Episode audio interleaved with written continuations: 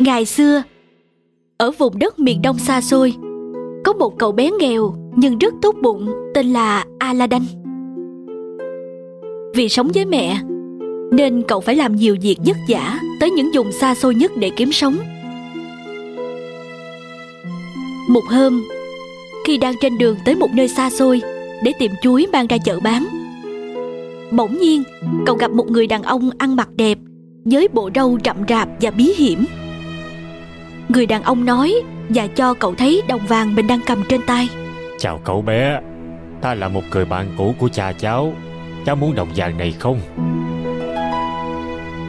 Đồng vàng Nếu chỉ đi lượm chuối cả đời Mình cũng không có được nhiều tiền đến thế Người đàn ông yêu cầu Aladdin đi xuống dưới cái hố phía dưới tảng đá ở đằng xa và làm những gì ông ta yêu cầu. Aladdin nghĩ đây là công việc rất đơn giản. Rồi cùng nhau, họ đẩy tảng đá xa và thấy một cái hố xuất hiện. Với dáng người nhỏ nhắn, cậu lơm khơm chui xuống cái hố. Bên trong cậu thấy những bậc thang hẹp và cậu đi xuống dưới đó. Khi đến tận cùng của hang, cậu thấy hang được thắp sáng bởi một cây đèn cũ kỹ. Không thể tin vào mắt mình. Phía trong hang là những tảng đá quý, vàng và đầy ắp ngọc ngà, châu báu. Khi vẫn chưa hết bàng hoàng, Aladdin hoảng sợ vì tiếng gọi từ phía trên. Cây đèn Thấy đèn thì dập lửa đi Và mang chiếc đèn lại cho ta Chẳng phải của cải ngọc ngà châu báu hay vàng bạc Aladdin không thể tin nổi người đàn ông đó Là chỉ muốn chiếc đèn cũ kỹ vô giá trị này Và giờ Aladdin thực sự hoảng sợ. Aladdin lấy chiếc đèn và bước lên những bậc thang Nhưng trước khi cậu đưa chiếc đèn cho hắn Hắn đã quát lên. Đưa ta chiếc đèn nhanh lên. Aladdin không thể hiểu nổi thái độ của người đàn ông. Tôi muốn ra khỏi đây trước đã. Nếu không đưa ta chiếc đèn ngay Ta sẽ khóa người lại với cái hang này mãi mãi. Lúc đó Aladdin biết người đàn ông này chẳng có ý tốt đẹp gì cả. Không Tôi muốn ra khỏi đây trước đã. Được rồi Người muốn như vậy đấy Dừng lại, Ông làm gì thế? Vô tình, hắn làm rơi chiếc nhẫn xuống hang Và lấy hòn đá chặn cửa hang Và nhốt Aladdin lại mà không hay biết. Aladdin thấy chiếc nhẫn trên mặt đất. Ngay lập tức, cậu nhặt nó lên Và đeo vào tay. Một tiếng động kinh hoàng vang lên. Trong hang hiện ra đám mây hồng Và trong đám mây hồng xuất hiện một người giống như người khổng lồ. Aladdin nhìn người khổng lồ một cách sợ sệt. Hãy ước bất cứ thứ gì người muốn, Nhưng không được quên. Người Chỉ có ba điều ước. Tôi muốn trở về nhà. Tuân lệnh cậu chủ. Trong chớp mắt, Aladdin đã ở nhà.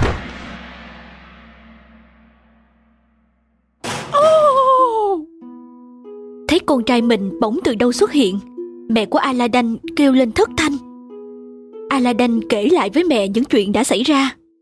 Cậu kể, mình không lấy được vàng, Nhưng mà thay vào đó, Cậu lấy được chiếc đèn cũ. Aladdin muốn lao chiếc đèn, Và cậu bắt đầu lấy tay xoa nó. Bỗng nhiên, Một lớp khói bay ra từ trong đèn, Bao phủ khắp căn phòng, Và một người khổng lồ không biết từ đâu xuất hiện.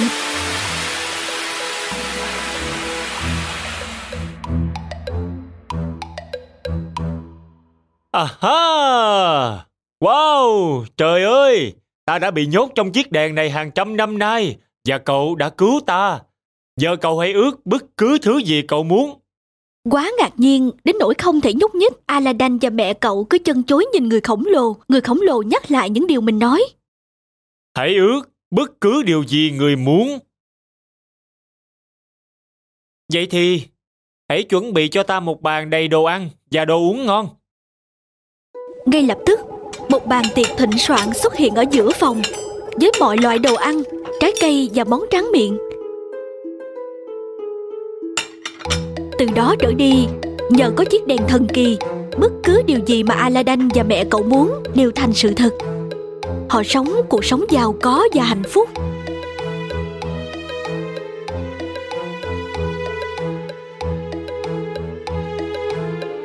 Một thời gian lâu sau một hôm, khi đi ngang qua khu chợ, Aladdin thấy Jasmine, Con gái của nhà vua, Đang ngồi trên kiệu bạc Được những người lính đưa qua khu chợ. Và chàng đem lòng yêu công chúa. Chàng về nhà và nói với mẹ của mình. Và mẹ của chàng chuẩn bị một mâm đầy vàng với sự giúp đỡ của thần đèn và tới lâu đài. Bà nói với lính gác rằng bà có mang tới cho nhà vua một món quà. Nhà vua rất thích món quà và đã cho lính gác gọi bà vào.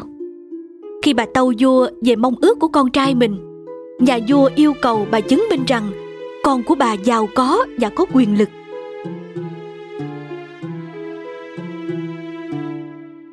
Nếu con trai người muốn cưới con gái ta, hãy yêu cầu nó mang tới đây 40 tên nô lệ, mỗi tên mang một thùng đầy đá quý và mỗi tên nô lệ sẽ có 40 tên lính theo sau để bảo vệ chúng. Nghe yêu cầu của nhà vua, mẹ của Aladdin buồn đầu trở về nhà.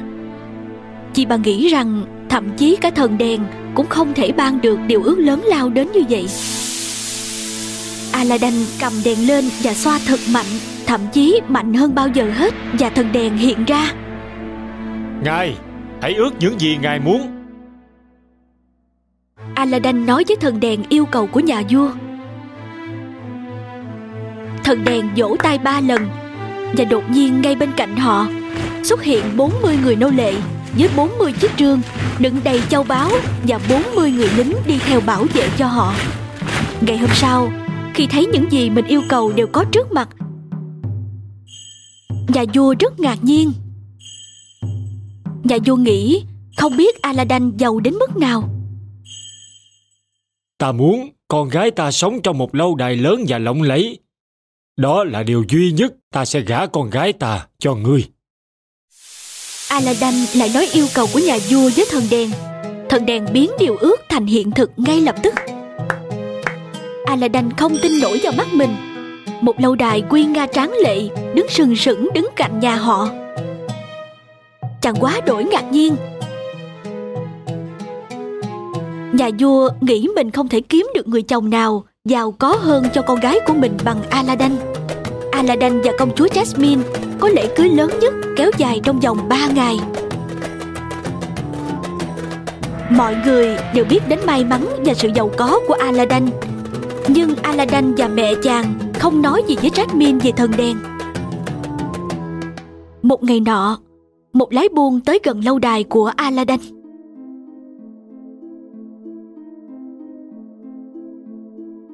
Đèn cũ đổi đèn mới. Tôi mua đèn cũ. Tôi mua những gì thật cũ đây. Jasmine nghe thấy tiếng rao của lái buôn và nghĩ nếu mình đổi chiếc đèn cũ lấy chiếc đèn mới, chắc hẳn Aladdin sẽ rất vui đây. Nàng đưa cho người lái buôn chiếc đèn thần và lấy lại một chiếc mới. Người lái buôn chính là kẻ độc ác đã nhốt Aladdin vào cái hố lúc ban đầu. Khi có chiếc đèn trong tay, ngay lập tức hắn ra lệnh cho thần đèn mang tòa lâu đài của Jasmine tới một nơi rất xa xôi. Tối hôm đó, khi Aladdin trở về, lâu đài không có cánh mà bay. Chàng biết đã có chuyện rất tồi tệ đã xảy ra. Ngôi nhà cũ của họ bên cạnh tòa lâu đài vẫn ở đó. Ngay lập tức, chàng chạy về nhà và lấy chiếc nhẫn chàng nhặt được ở dưới hang. Ngay khi đeo nó vào tay, người khổng lồ lại xuất hiện. Hãy ước bất cứ điều gì ngươi muốn. Đừng quên, ngươi chỉ còn lại hai điều ước. Đưa ta tới chỗ của Jasmine ngay lập tức. Vừa dứt lời, chàng đã thấy mình trong tòa lâu đài. Chàng vội vàng trốn đi ngay lập tức. Vợ chàng, Jasmine đang hầu hạ tên độc ác. Hắn đang cầm chiếc đèn thần kỳ trên tay. Khi ở nơi không ai có thể thấy mình, Aladdin đeo chiếc nhẫn lên tay và người khổng lồ lại xuất hiện. Hãy ước bất cứ điều gì ngươi muốn. Đừng quên, ngươi chỉ còn lại một điều ước. Hãy cho tên độc ác đó đi vào giấc ngủ thật sai. Vừa dứt lời, chàng chạy lại gần vợ của mình. Jasmine nhìn tên độc ác đầy sợ hãi. Khi thấy Aladdin, nàng rất mừng rỡ. Aladdin kể cho nàng nghe toàn bộ câu chuyện từ ban đầu. Jasmine lắng nghe chàng kể đầy ngạc nhiên. Aladdin xoa đèn và thần đèn lại hiện lên.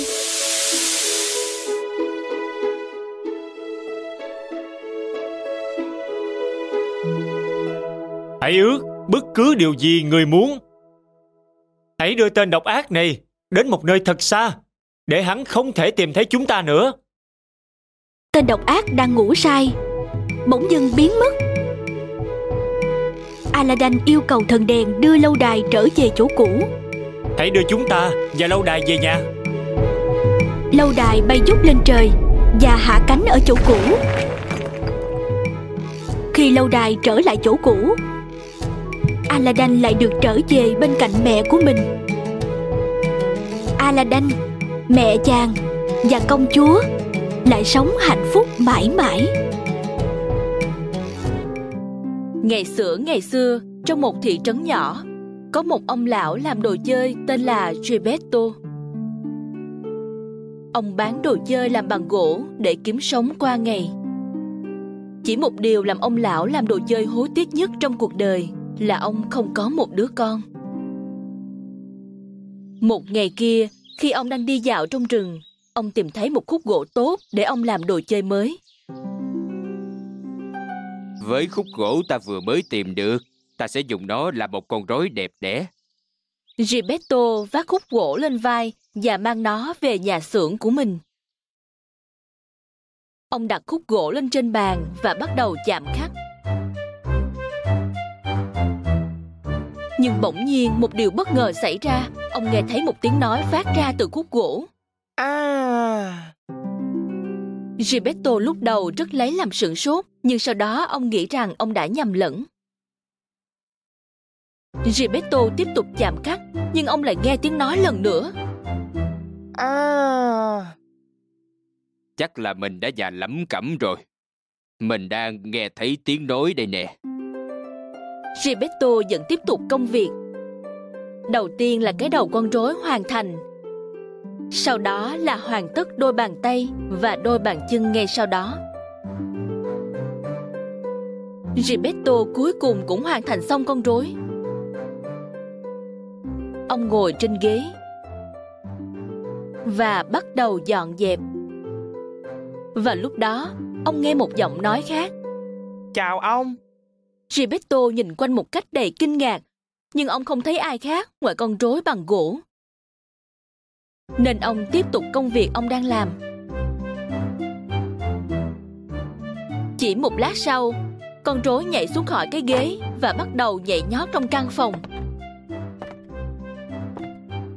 Thấy vậy, Gilberto phải rất cố gắng để không bị ngất đi. Ôi trời ơi, con rối này đang sống sao? Tất nhiên là nó không thực sự là một đứa trẻ, nhưng nó có thể cười, nói chuyện và chơi đùa như các đứa bé khác. Gilberto đặt con rối lên đôi tay của ông. Từ bây giờ, ta sẽ đặt tên con là Pinocchio, con trai của ta. Gilberto và Pinocchio bắt đầu có thời gian sống hạnh phúc cùng với nhau. Rồi cũng tới lúc Pinocchio đến trường. Nhưng Roberto thì không đủ tiền để mua cho Pinocchio các loại đồ dùng học tập. Vì vậy, ông đành bán chiếc áo khoác của mình và đưa tiền cho Pinocchio. Pinocchio nhận lấy tiền và đi đường đi đến trường một cách vui vẻ. Cậu trông thấy những cửa hàng, mọi người và nơi họp chợ trên đường đi. Bỗng nhiên, cậu thấy một đám đông phía trước. Để tìm hiểu xem chuyện gì đang xảy ra, cậu đến giữa đám đông. Bởi vì cậu quá nhỏ nên cậu dễ dàng vượt qua mọi người để đến được phía trước. Những gì cậu thấy là một cái rạp to đầy màu sắc. Đó là một rạp xiếc. Chú Hề đứng trước rạp và mời các khán giả vào xem. Pinocchio tò mò muốn xem cái gì ở bên trong, nhưng chú Hề ngăn cậu lại, không cho cậu bước vào không được vào bên trong trừ khi cậu trả tiền. Pinocchio suy nghĩ một lát và nhớ ra là có tiền của Gilberto đưa cho cậu để đi đến trường. Ừm, cháu có tiền. Cậu lấy tiền ra từ trong túi quần của cậu và đưa nó cho chú Hề. Ở bên trong rạp xiếc thì vui vô cùng. Cậu thấy các con rối chơi ở trên sân khấu ở ngay giữa rạp xiếc. Này, chúng cũng đều được làm ra từ gỗ. Nhảy lên trên sân khấu, Pinocchio bắt đầu nhảy nhót giữa những con rối. Nhưng những khán giả của buổi biểu diễn lại tức giận với cậu. Ông chủ rạp xiếc phía trên sân khấu cầm dây điều khiển của các con rối rất vui khi nhìn thấy một con rối đang sống. Một con rối không cần dây điều khiển thì sẽ mang lại nhiều tiền cho ta đây. Ông ta nghĩ. Và ngay sau khi buổi buổi diễn kết thúc, ông ta bắt Pinocchio lại và bỏ cậu vào một cái lồng. Pinocchio rất lo lắng vì cậu đã không nghe lời của Gepetto và đi thẳng đến trường, vậy nên cậu bắt đầu khóc.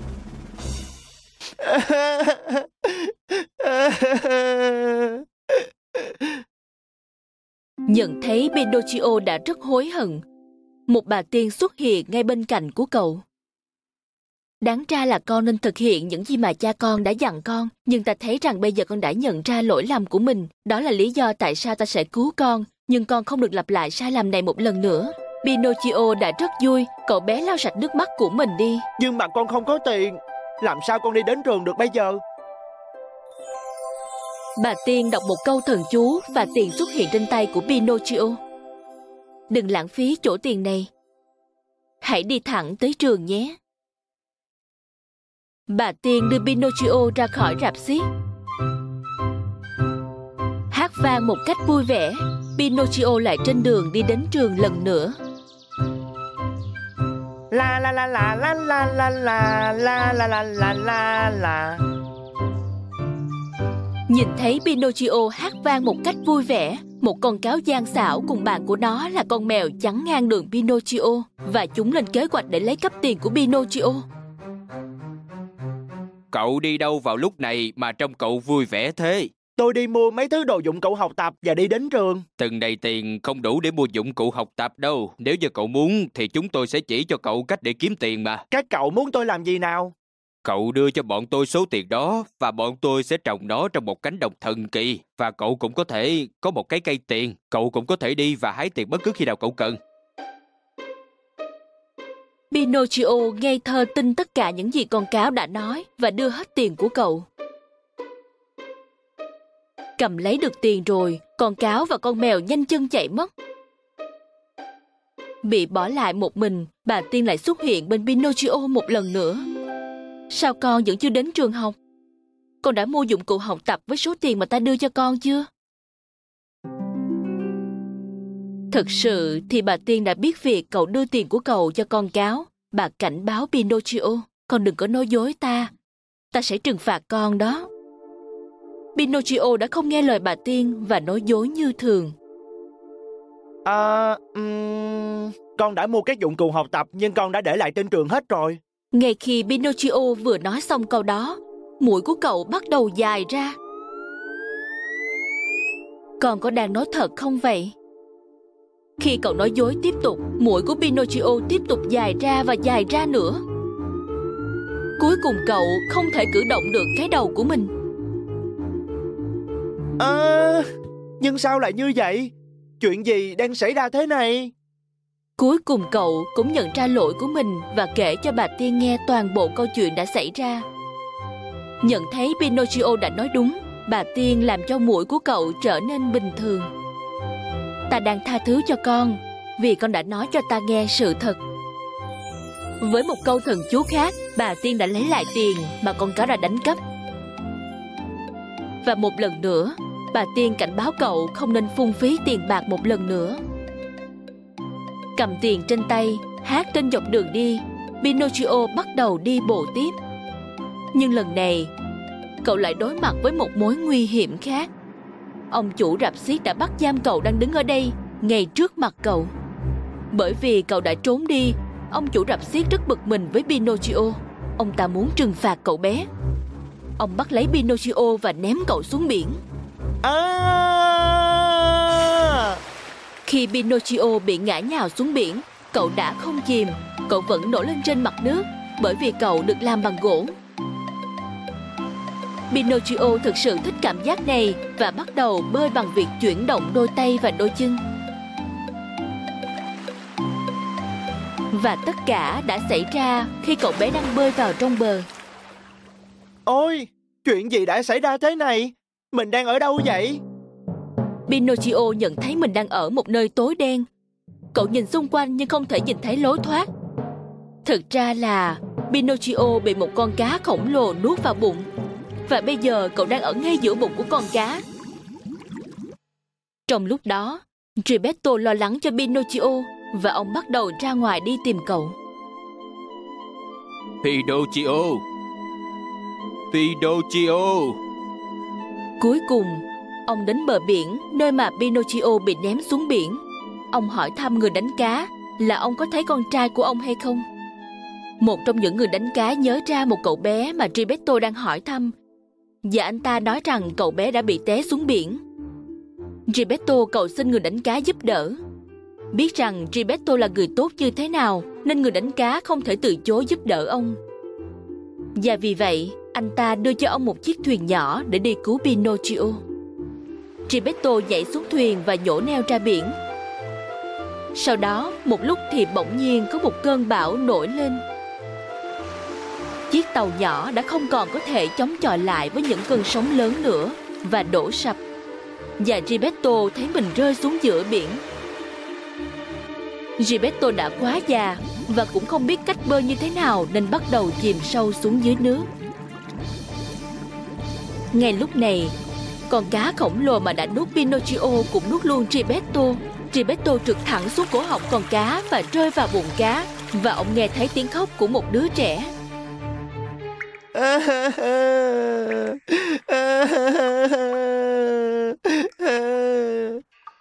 Tất nhiên là ông nhận ra tiếng khóc ngay lập tức. Pinocchio Con trai của ta Ta cuối cùng cũng tìm được con rồi Ta rất lo lắng cho con Nghe tiếng của cha mình, Pinocchio ôm chặt lấy cha trong nước mắt. Con rất xin lỗi đã không nghe lời của cha. Thưa cha, hãy tha lỗi cho con. Con sẽ luôn làm những gì cha dạy bảo. Nhận thấy lúc này, Pinocchio thật sự hối lỗi, bà Tiên quyết định giải cứu cho họ. Bà đưa Gepetto và Pinocchio ra khỏi bụng của con cá và đưa họ lên trên bờ biển. Pinocchio trở nên một cậu bé khéo léo và sau những chuyện xảy ra và luôn luôn nghe lời cha. Mỗi ngày cậu đi tới trường và sau khi tan học, cậu chạy về nhà để giúp đỡ cha trong xưởng. Bà Tiên thấy Pinocchio đã trở thành đứa trẻ tốt và quyết định tặng cho cậu một phần thưởng. Và một đêm nọ, khi Pinocchio đang ngủ, bà tới bên cạnh giường của cậu và đọc một câu thần chú trên cậu bé. Và buổi sáng, khi Pinocchio thức dậy để chuẩn bị sẵn sàng để đi học như mọi khi, ngay khi cậu bước ra khỏi giường, cậu nhận ra có một thứ gì đó khác thường. Đầu tiên cậu nhìn vào tay và sau đó nhìn trên cơ thể cậu. Cậu thực sự sửng sốt. Cậu không còn được làm bằng gỗ nữa. Cậu đã trở thành cậu bé bằng xương bằng thịt bình thường. Cậu nhảy xuống khỏi giường một cách vui sướng và tới bên cha cậu. Cha ơi, cha ơi, nhìn con này. Nhìn thấy Pinocchio thực sự là một con người, làm cho Gilberto rất vui. Cuối cùng ta cũng có một đứa con trai thực sự rồi Cả người cha và con trai họ ôm chặt lấy nhau trong nước mắt của hạnh phúc. Pinocchio không bao giờ nói dối nữa và cái mũi của cậu luôn luôn ở được như bình thường như nó vẫn vậy. Ngày xưa ngày xưa, có hai anh em một côi cha mẹ từ nhỏ. Khi cả hai lấy vợ, thì người anh quyết định phân chia tài sản mà ba mẹ để lại cho họ. Người anh vốn là người có bản tính tham lam, vì vậy anh ta chiếm hết tất cả tài sản, chỉ trừ lại cho người em đúng một túp lều nhỏ cùng với mảnh vườn, trong đó có một cây khế ngọt. Người em vốn hiền lành nên chẳng kêu ca gì cả, chỉ an ủi người vợ của mình. Nhìn túp lều một hồi lâu, người em chợt nghĩ ra một ý định. À, mình còn có một cây khế nữa đó em. Hả? Hàng ngày, người em vẫn luôn chăm sóc, cuốc đất, bón phân cho cây khế và cả tưới cây để cây mau lớn nữa. Ngồi việc chăm sóc cho cây khế, người em còn chấp ruộng vườn nữa. Thấy vậy, người vợ mang nước đến. Chồng ơi, nghỉ tay uống nước đi nào.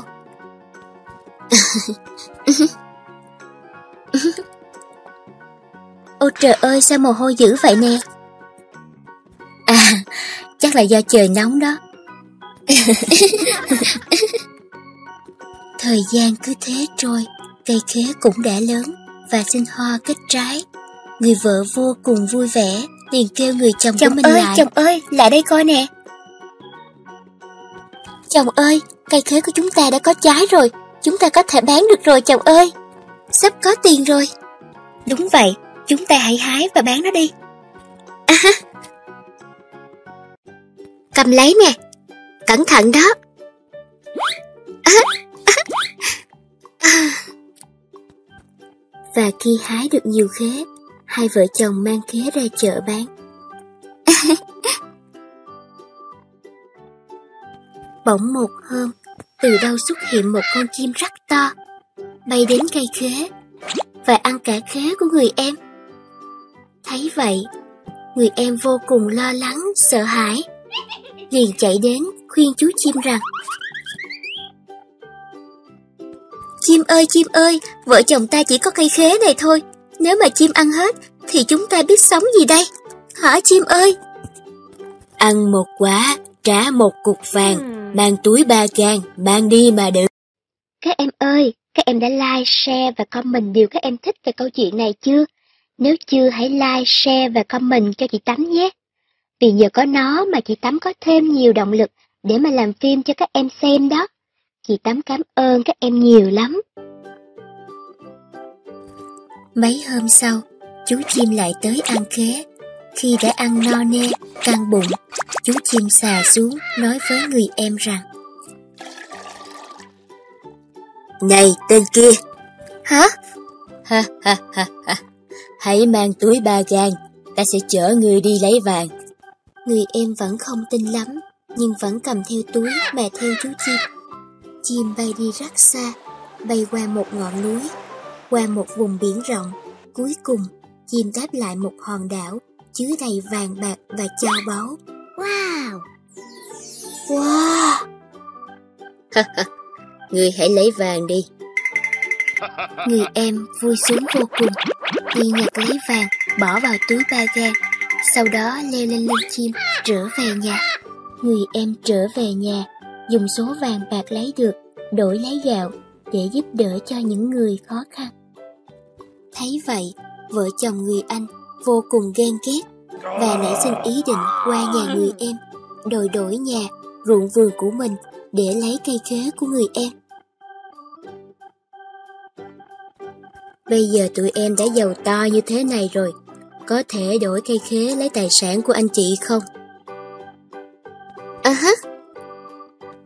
Vâng, cứ coi như tụi em giữ giùm anh chị. Nếu sau này anh chị có muốn đổi lại, thì tụi em sẽ đổi lại cho anh chị. Vợ chồng người anh đêm ngày trực ở cây khế, chờ chim thần đến. Một buổi sáng, chim thần bay đến ăn khế. Người anh đứng dưới gốc cây, giả Cả vờ nhà tôi chỉ trông chờ cây khế này thôi. Bây giờ chim đã ăn rồi, chúng tôi biết sống sao đây? Ăn một quả, trả một cục vàng, bay túi ba gang, mang theo mà đựng. Nghe vậy, vợ chồng người anh vô cùng sung sướng. Vì bản chất tham lam, nên người chồng bảo người vợ bay túi 6 gang để đựng được nhiều vàng. Sáng hôm đó, hai vợ chồng À, đi đi nó đến lại rồi. để chờ chim thần đến. Đi thôi, mau lên. Anh đi nhé. Mình đi cẩn thận nha. Sau đó, người anh nhảy lên mình con chim rồi bay đi. Đến được đảo vàng, người anh vô cùng thích thú, mắt sáng rực.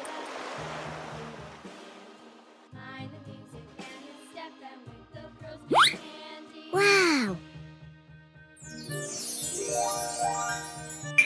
Người anh vội chạy đi lượm vàng. Rất nhiều núi vàng, núi bạc đồ sộ. Người anh lượm đầy, bỏ vào một bao to tướng. Đến nỗi không phát nổi. Chim ngạc nhiên vì anh ta quá tham lam.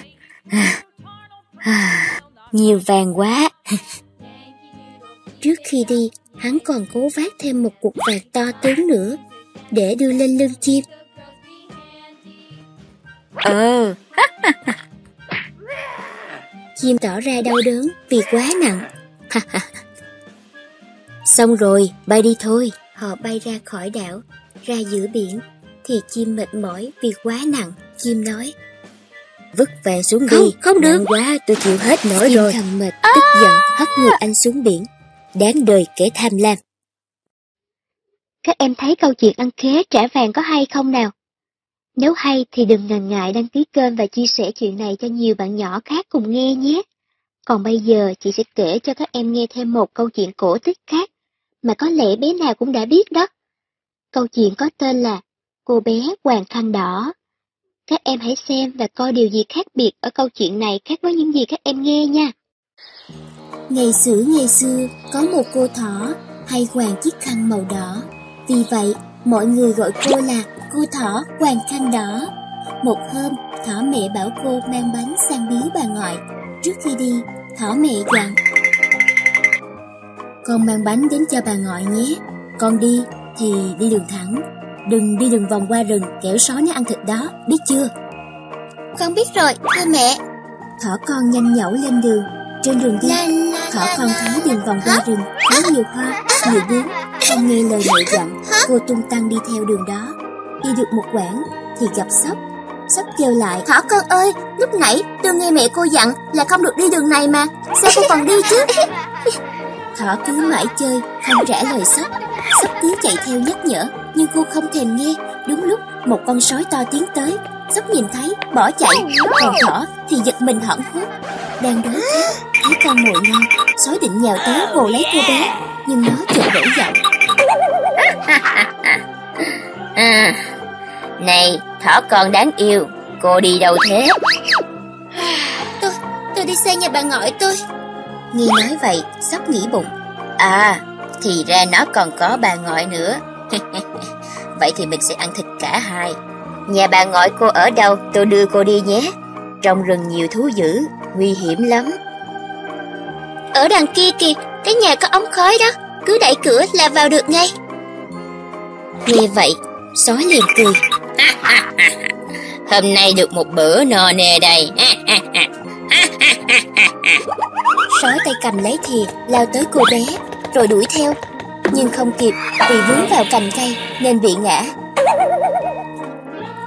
Hắn liền nghĩ đến nhà bà ngoại cô bé, rồi cười khà khà.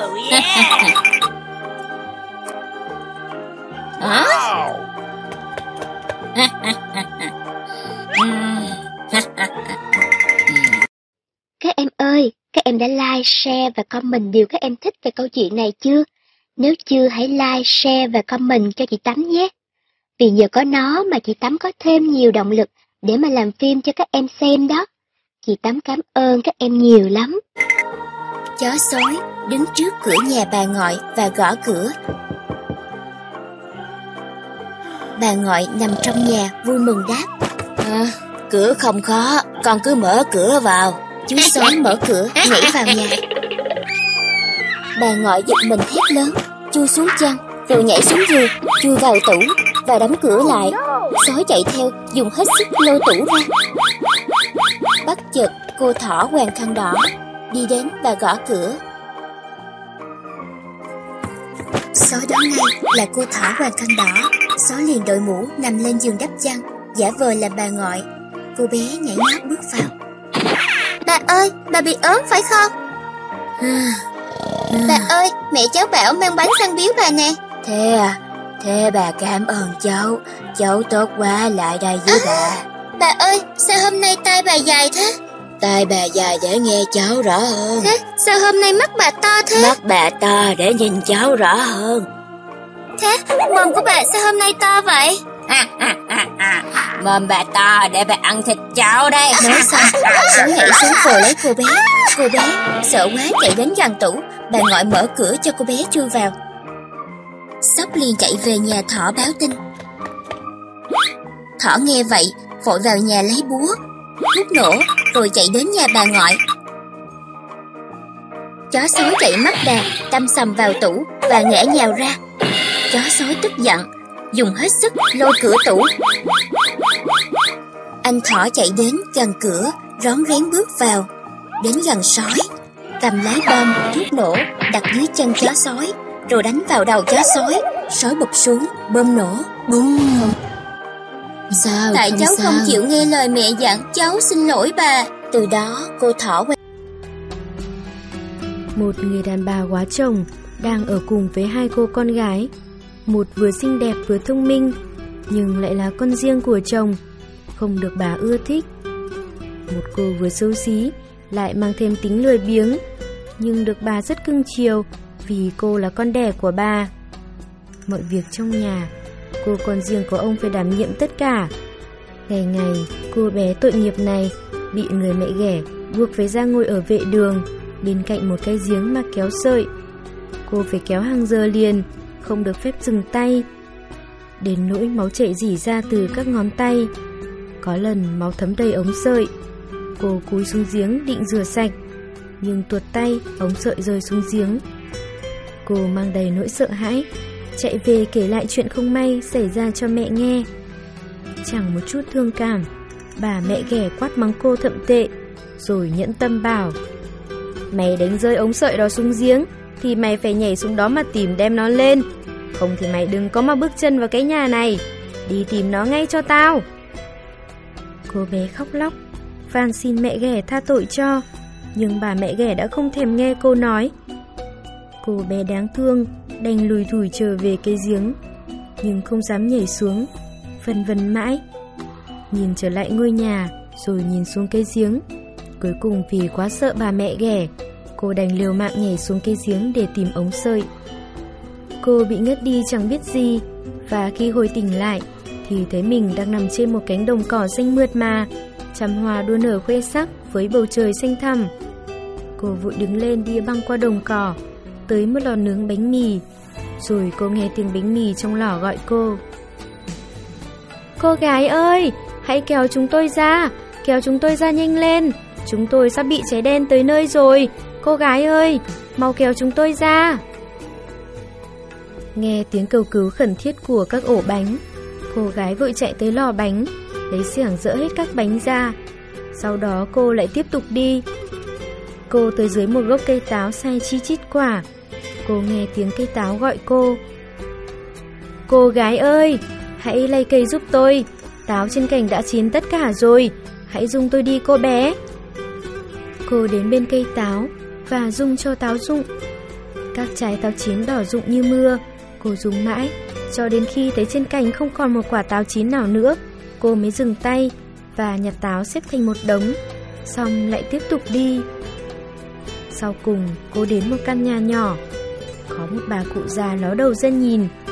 Bất chợt bà cụ xuất hiện, cô đâm hoảng tính chạy trốn, nhưng bà cụ gọi cô lại bảo có gì phải sợ, cô cháu yêu quý, ở đây với bà. Cháu làm mọi việc giúp bà trong nhà đâu vào đấy, thì cháu muốn gì bà cũng sẽ cho. Cháu chỉ cần lưu ý dọn giường nằm của bà cho chu đáo và rũ xương cẩn thận, để sao cho lông bay ra thì mới có tuyết rơi xuống. Ở vùng Hessen, khi nhìn thấy tuyết rơi, người ta thường nói bà chú Tuyết đang trải giường. Bà chính là bà chú Tuyết đây. Bà cụ nói với cô bé với giọng hết sức thân mật và chiều mến. Cô bé cảm thấy ấm lòng, vì lần đầu tiên trong đời cô mới được nghe một giọng nói dễ chịu đến thế. Cô bé bằng lòng ở lại giúp việc cho bà cụ. Cô cố gắng làm việc theo ý bà dặn dò. Cô rũ giường thật mạnh, để cho lông bay lả tả khắp nơi, giống như những bông hoa tuyết đang rơi. Xứng đáng với công khó nhọc của cô, bà cụ đã dành cho cô một cuộc sống thoải mái, ăn uống toàn những món ngon. Bà luôn quan tâm thăm hỏi cô như một người ruột thịt. khiến cho cô luôn được sống trong tình thương yêu gần gũi. Tuy ở với bà chú Tuyết không thiếu một thứ gì, nhưng một thời gian sau, cô bé cảm thấy trong lòng cứ nôn nao. Cô chẳng biết tại sao, nhưng rồi từ từ cô cũng thấy mình nhớ nhà. Mặc dù ở đây sung sướng hơn ở nhà, cô đã tìm đến bà chú Tuyết thừa chuyện. Thưa bà, lâu nay cháu cứ thấy trong lòng nôn nao, rất khó tả. Cháu thật sự rất nhớ nhà bà ạ. Dù cháu biết trở về nhà, cháu sẽ không có được nhiều tình thương và sung sướng như ở đây. Nhưng cháu cũng không thể ở đây lâu hơn nữa. Cháu muốn xin trở về nhà sống với bà con thân thuộc của cháu. Mong bà hiểu cho tấm lòng của cháu. Bà chú Tuyết cảm thông với tấm lòng của cô bé, nên bà cụ bảo. Cháu tha thiết muốn về nhà bởi vì cháu có một tấm lòng nhân hậu. Bà cũng vui lòng để cháu về với gia đình. Thời gian qua, cháu đã hết lòng giúp việc cho bà. Vậy để chính bà đưa cháu về nhé. Bà cầm tay cô bé và dẫn cô tới trước một cái cổng to. Khi cổng mở ra, cô vừa đặt chân tới thềm cổng, bỗng dưng một trận mưa vàng xảy ra. Tất cả vàng rơi xuống đều dính vào người cô bé. Lúc đó, bà chú Tuyết bảo với cô rằng Cháu đã làm lụng chăm chỉ Nên cháu xứng đáng mang của quý ấy theo mình Rồi bà trao cho cô bé cái ống sợi Mà cô tuột tay đánh rơi xuống giếng Khi cánh cổng khép lại Cô bé đã thấy mình đang ở bên cạnh cái giếng Cách bà mẹ ghẻ không bao xa Cô vội trở về nhà Khi cô bước chân vào nhà Thì con gà đậu trên cành cây cất tiếng gáy À, gáy vàng gáy bạc nhà ta đã về. Cô bước vào nhà với chân mình phủ đầy vàng, nên cả bà mẹ ghẻ và cô em gái choáng ngợp, quên hết mọi chuyện, tiếp đón cô thật là niềm nở. Cô kể lại mọi chuyện đã xảy ra với cô. Bà mẹ ghẻ thấy con chồng trở nên giàu có, nên cũng muốn cô gái xấu xí, lười biếng gặp may như vậy. Cô ta cũng ngồi bên bờ giếng, nhưng chẳng phải kéo sợi. Rồi cô ta bắt con gà phải hiến máu cho thấm đỏ ống sợi. Rồi cô ta đem vứt ống sợi xuống giếng và tự mình nhảy xuống giếng. Cũng giống như cô chị, cô ta đến một cánh đồng cỏ đẹp đẽ và cũng bước trên con đường mòn như vậy. Khi cô ả tới lò bánh mì, bánh mì cũng kêu lên khẩn thiết. Cô gái ơi, hãy kéo chúng tôi ra, kéo chúng tôi ra nhanh lên. Chúng tôi sẽ bị cháy đen đến nơi rồi. Các người cháy đen thì liên quan gì đến ta? Ta có việc khẩn cấp phải đi. Chẳng có hứng thú làm việc giúp ai thêm mệt. Nói rồi cô quay lưng đi thẳng. Một lúc sau Cô ả tới chỗ cây táo. Cây táo gọi. Cô bé ơi dùng cây giúp tôi. Táo trên cành chín tất cả rồi. Dung giúp cây đi cô bé. Cô ả lời biếng lại đáp. Tao còn phải dành sức làm việc khẩn cấp khác. Chẳng dễ bị người dụ dỗ mà dung cành. Dùng để táo rơi lên đầu tao à. Cô quay lưng bỏ đi. Khi tới trước cửa nhà bà chúa Tuyết, Khi gặp bà ló đầu ra, Cô liền xin với bà cho cô ở lại giúp việc cho bà. Ngày đầu tiên, Cô ả cũng cố bỏ ra chút ít sức lực làm việc. Và cũng là lần đầu tiên trong đời Cô ả tỏ ra chăm chỉ Bà chú Tuyết bảo cô làm việc gì Thì cô ả làm ngay việc đó Bao nhiêu sức đã dáng trong ngày đầu Nên sang ngày thứ hai Ả à, tự cho phép mình phải bù đắp lại sức lực đã cống hiến. Sáng ra, Ả không buồn dậy nữa. Cô Ả không dọn giường, cũng chẳng chịu rũ đệm cho lông bay xuống. Bà chú Tuyết thấy thế cũng chán và ớm hỏi cô Ả. Con đã nhớ nhà rồi phải không? à, thấy câu hỏi thật là đúng ý, gật đầu liếc lịa và trong bụng nghĩ thầm. Mình cũng đã bỏ ra công cả một ngày chờ chưa ít gì, cha vắng sớm về sớm thật là đúng ý mình ghê. Bà chú Tuyết không nói thêm lời nào nữa Dẫn ả tới cổng. Khi cô ả vừa đặt chân tới thêm cổng Thì một nồi nhựa thông đổ ụp xuống người cô ả. Bà chú Tuyết nói đây là phần thưởng cho cái công việc con đã làm. Rồi cánh cổng khép lại. Cô ả trở lên đứng bên cạnh giếng. Người dính đầy nhựa thông Từng bệt từng bệt Trông thật gớm ghiếc. Khi cô ả về tới nhà con gà trống đứng trên cành cây cất tiếng gáy Ó, oh, gái dơ gái bẩn nhà ta đã trở về. Nhựa thông dính chặt lấy người cô ả suốt đời, không chịu rời ra nữa. Mặc dù hàng ngày cô ả rất siêng năng, gỡ từng cục nhựa thông ném ra thật xa. Cứ mỗi lần gỡ được một lớp, thì lập tức lớp khác lại mọc lên ngay, nhưng bù lại, lớp mới mọc lên trông dễ coi hơn. Vì thế, nó khuyến khích cô ả lao động suốt ngày, để mong rằng có một ngày nào đó, cô ả sẽ lại đẹp như xưa.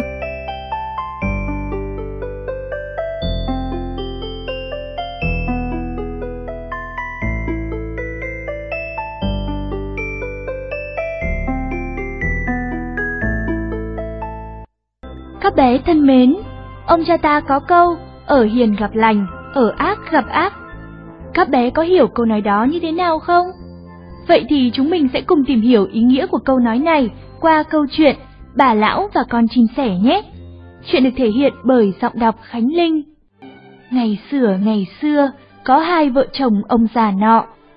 Ông lão là một người rất hiền lành, nhưng vợ ông lại là một người bần tiện và tham lam. Mỗi buổi sáng, ông lão hết lên núi đốn củi, rồi lại cuốc đất làm ruộng. Sáng hôm ấy, ông lão vào thật sâu trong rừng để đốn củi. Trong khi đang làm việc, thì ông nghe có tiếng khóc của một chú xe sẻ. Ông lão nhìn quanh quất, thì thấy xe sẻ nhỏ bị thương, đang kẹt giữa các nhánh cây. Ôi, chú chim nhỏ đáng thương! Ông lão thốt lên, rồi nhẹ nhàng gỡ các nhánh cây cứu xe sẻ nhỏ. Đừng lo lắng, ta sẽ giúp ngươi. Sẽ ổn thôi mà, hãy về nhà cùng với ta nhé. Ông lão nói. Khi về đến nhà, ông lão băng bó cho chú chim và cho chú vài hạt thóc. Vợ ông thì không thích điều đó một chút nào và suốt ngày cằn nhằn. Sao ông lại lãng phí thức ăn cho một con chim cơ chứ? Nhưng ông lão đáp lại là không sao đâu, chỉ cần ông chăm chỉ làm việc hơn để nuôi cho đến khi chú sẻ khỏe mạnh là được. Vào một ngày, khi ông lão chuẩn bị lên núi, ông dặn vợ. Hãy trông chừng chú xe sẻ đấy nhớ. Vâng vâng, tôi biết rồi. Bà vợ cáu kỉnh đáp. Thế nhưng, bà lại bỏ mặc chú chim nhỏ để đi tắm giặt ở bờ sông. Bị bỏ lại một lúc lâu, xe sẻ nhỏ bắt đầu đói bụng. Chú tìm được một bát khoai mà bà lão mới làm. Bởi vì quá đói, xe sẻ nhỏ chả suy nghĩ gì, cứ vậy mà rỉa từ từ cho đến khi hết nhãn. Lúc bà lão trở về, thấy bát khoai không còn, bà bèn gặn hỏi chú chim. Tôi... tôi xin lỗi. Xe sẻ nhỏ nói, vì quá đói nên tôi không thể không ăn hết được. Bà lão nổi cơn thịnh nộ. Đồ trộm cắp! Bà quát lớn. Tao sẽ cho mày không bao giờ có thể gặp lại được điều tương tự nữa.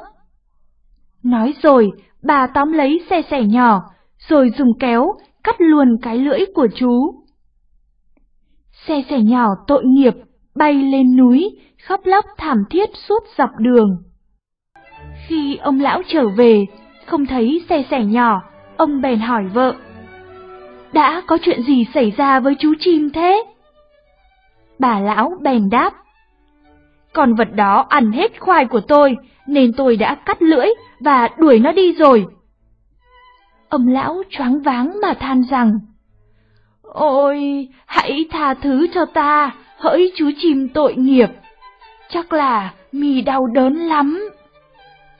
Ông vừa nói mà hai dòng nước mắt chảy dài. Đoạn, ông lão vội vã lên núi tìm chú xe sẻ nhỏ. Ông băng qua khu rừng, tìm mọi ngóc ngách, miệng hô to. Xe sẻ nhỏ ơi, hãy trở về đi. Nhưng vẫn không tìm thấy chú chim ở đâu. Ông lão chợt nghĩ. Thôi được rồi, ta sẽ đến tận tổ để tìm xe sẻ nhỏ. Khi ông lão vào sâu bên trong núi, thì ba chú chim sẻ xuất hiện. Ôi xe sẻ, tổ của các người ở đâu vậy? Ông lão hỏi. Hướng đó, hướng đó, chít chít. Ba chú chim chỉ đường cho ông lão, chúng nói ông phải băng qua mấy lùm tre để vào sâu hơn nữa. Ông lão cứ theo lời chỉ dẫn mà đi. Chợt, trước mắt ông hiện ra một tòa lâu đài nguy nga tráng lệ, và ông thấy các chú chim sẻ xếp thành hàng trước cổng lâu đài. Chào mừng, chúng tôi đợi ngài đã lâu. Một chú chim nói. Ông lão hỏi. Các người có nhìn thấy xe sẻ nhỏ của tao ở đâu không? Người đang chờ ngài ở bên trong ấy. Đám chim sẻ đáp và dẫn ông lão đến phòng khách của tòa lâu đài. Ở đó, quả thật xe sẻ nhỏ đang đợi ông. Ôi, anh bạn đáng thương, mì có khỏe không? Ta đã lo lắng biết nhường nào. Ông lão nói trong sự vui mừng khôn tả. Những chú chim khác mang lên cho ông những khay thức ăn thật ngon và bắt đầu hát múa xung quanh ông. Sau khi đã được đón tiếp chu đáo tại lâu đài của xe sẻ, ông lão nói. Ta ước gì mình được ở lại đây, nhưng ta phải trở về thôi, vợ ta đang lo lắng lắm. Thế rồi, những chú chim mang ra hai cái túi, một cái to và một cái nhỏ. Hãy chọn bất cứ cái thứ nào ngài thích, một chú nói. Dù rất thích những túi quà, nhưng cuối cùng ông lại chọn túi nhỏ hơn. Ông nói, ta xin lỗi, nhưng ta đã già rồi, ta chỉ có thể mang nổi cái túi nhỏ này thôi. Khi về đến nhà, ông lão gọi vợ. Tôi đã gặp được xe sẻ nhỏ rồi, tôi còn mang cả quà với đây này. Mọi thứ thật diệu kỳ. Hai vợ chồng ông mở cái túi ra. Họ kinh ngạc nhìn nhau. Trong cái túi nhỏ bé ấy đầy ấp vàng bạc, gấm vóc thượng hạng và còn nhiều vật báu khác. Thảo nào mà cái túi nặng đến thế? Ông lão nói. May mà tôi chỉ lấy cái túi nhỏ. Sao? Sao cơ? Còn có cái to hơn sao? Mụ vợ hét toáng lên. Ở cái túi to, ắt hẳn là còn nhiều châu báu hơn nữa. Tôi sẽ đến đấy, lấy cái túi đó về. Nói rồi, mụ vợ chạy ào lên núi để thỏa mãn tính tham lam của mình. Khi mụ đã đến được tòa lâu đài, mụ tìm xe sẻ nhỏ và nói với nụ cười thân thiện. Xe sẻ nhỏ ơi là xe sẻ nhỏ, ta muốn đến đây lấy nốt cái túi to kia kìa. Đám xe sẻ có thoáng một chút thất vọng, nhưng vẫn mang ra hai túi và hỏi. Hãy chọn lấy cái mà bà thích đi. Mụ vợ nói ngay, không đắn đo. Ta sẽ lấy cái lớn, ta rất khỏe, có thể vác nó về. Khi mụ định quay đi, thì một chú xe sẻ nói. Đừng mở cái túi ra trước khi về đến nhà đấy. Nhưng mụ ta nào có để ý đâu. Mụ chỉ cố về nhà thật nhanh nếu có thể. Nhưng trên đường về, mụ ta không sao kìm nén nổi lòng tham và sự tò mò. Mụ ta dừng lại rồi mở cái túi ra. Một làn khói bay ra cùng với yêu tinh một mắt, con rắn khổng lồ và vô số quái vật khác. Mụ hoảng sợ vứt vội cái túi mà cắm cổ chạy về nhà.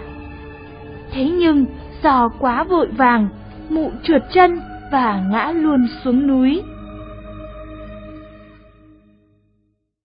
Các bé thấy không, tham lam và làm nhiều điều ác, cuối cùng cũng đã bị trừng phạt. Chính vì vậy, chúng ta phải luôn sống lương thiện, thương yêu tất cả mọi người và các loài vật xung quanh nữa nhé. Câu chuyện đến đây là hết rồi. Chuyện do On Media sản xuất. Thân ái chào tạm biệt tất cả các em. Bác cả Ferim vóc người bé nhỏ gầy gò nhưng rất băng xăng, không lúc nào chịu ngồi im. Mặt bác rỗ hoa, có cái mũi hếch nhô lên, da thì tái nhợt như da xác chết. Hai mắt tí hí, luôn liếc bên trái bên phải.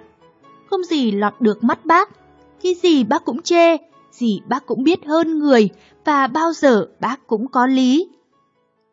Bác vốn làm nghề thợ giày. Khi bác ngồi khâu, tay rút kim vùng bạt mạng, ai không để ý lánh xa, rất dễ được rơi quả thụi. Chẳng có bạn nghề nào ở với bác được quá một tháng, vì làm giỏi mấy vẫn cứ bị bác chê. Khi thì chê đường khâu công đều, khi thì chê ra dập chưa kỹ. Bác bảo chú bé học việc, này, để tớ bảo chú mày làm cách đập ra cho mềm nhá. Ai bác cũng chê lười nhác, trong lúc ấy bản thân bác có được hơn họ mấy tí vì có khi nào bác ngồi yên được một chỗ quá 15 phút đâu. Sáng nào cũng thế, hễ bác gái dậy bác nổi nhóm bếp là bác cũng nhảy ra khỏi giường, chạy chân đất xuống mà hét. Định đốt nhà đấy hả? Để thui cả con bò cũng được. Hay là không mất tiền mua củi? Thấy con ở đường giặt rũ mà giúp xích trò chuyện, bác cũng mắng ngay. Mấy con ngỗng cứ đứng mà quang quác, quên cả công việc. Sao đã lấy xà phòng mới thế hả? Phí của quen rồi, lại thêm lười như hủi, không dám vỏ mạnh, chắc là sợ hỏng bàn tay chứ gì. Bác nhảy đại đến, không may xô phải thùng nước xà phòng, đổ lênh láng ra bếp. Thấy người ta xây nhà mới, bác sang đứng ở cửa sổ dòm vào và hét lên. Lại xây tường bằng cát vàng đó rồi, không giáo được đâu. Ở nhà này cứ là sẽ ốm khắp lượt, vữa cũng chẳng ra gì, phải trộn sỏi, chứ ai lại bảo trộn cát. Còn đời tôi nhất định được thấy cái nhà này sập. Bác ngồi vào chỗ, mới khâu được xăm mũi, đã lại đứng phát dậy, tay tháo yếm ra, miệng nói, mình phải ra ngoài, nhắc nhở mọi người mới được. Bác chạy ra chỗ đám thợ mộc và nói, này các anh đẽo, không gắng theo đường dây đã cặp rồi. Các anh tưởng những cái xà này là thẳng cả hay sao? Rồi không có cái mộng nào khít đâu. Bác giật cái dịu ở tay một người thợ, định đẽo làm mẫu cho họ xem. Bỗng có cỗ xe ngựa chở đầy xét đi ngang. Bác quẳng dìu, nhảy sổ đến chỗ người nông dân đi kèm bên xe. Không biết thương sống vật tí nào, ai lại đi thắng ngựa non vào cái xe chở nặng bao giờ. Rồi à, mấy con vật đáng thương ấy sẽ gục ngay tại chỗ cho mà xem. Người nông dân không buồn đáp lại. Bác Phrim càng cáu, quay vào xưởng. Bác ngồi xuống sắp tiếp tục làm nết giày, thì bỗng chú bé học nghề đưa bác xem một chiếc giày. Bác lại quát. Lại cái gì nữa đây? Tớ đã bảo chú mày là không được quét rộng quá. Giày gì mà toang hoác gần như chỉ có đế thế này thì ai mà mua? Tớ đã dặn cứ như thế mà làm. Chú bé đáp. Bác ạ, đúng là giày cắt hỏng rồi, nhưng chính tay bác đã cắt, đã khâu đi chứ. Lúc nãy bác đứng dậy, bác đã quẳng vào gầm bàn, cháu chỉ nhặt nó lên thôi.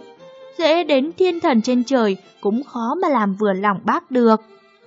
Một đêm, bác Phrim nằm mê thấy mình chết, linh hồn được bay thẳng lên thiên đàng.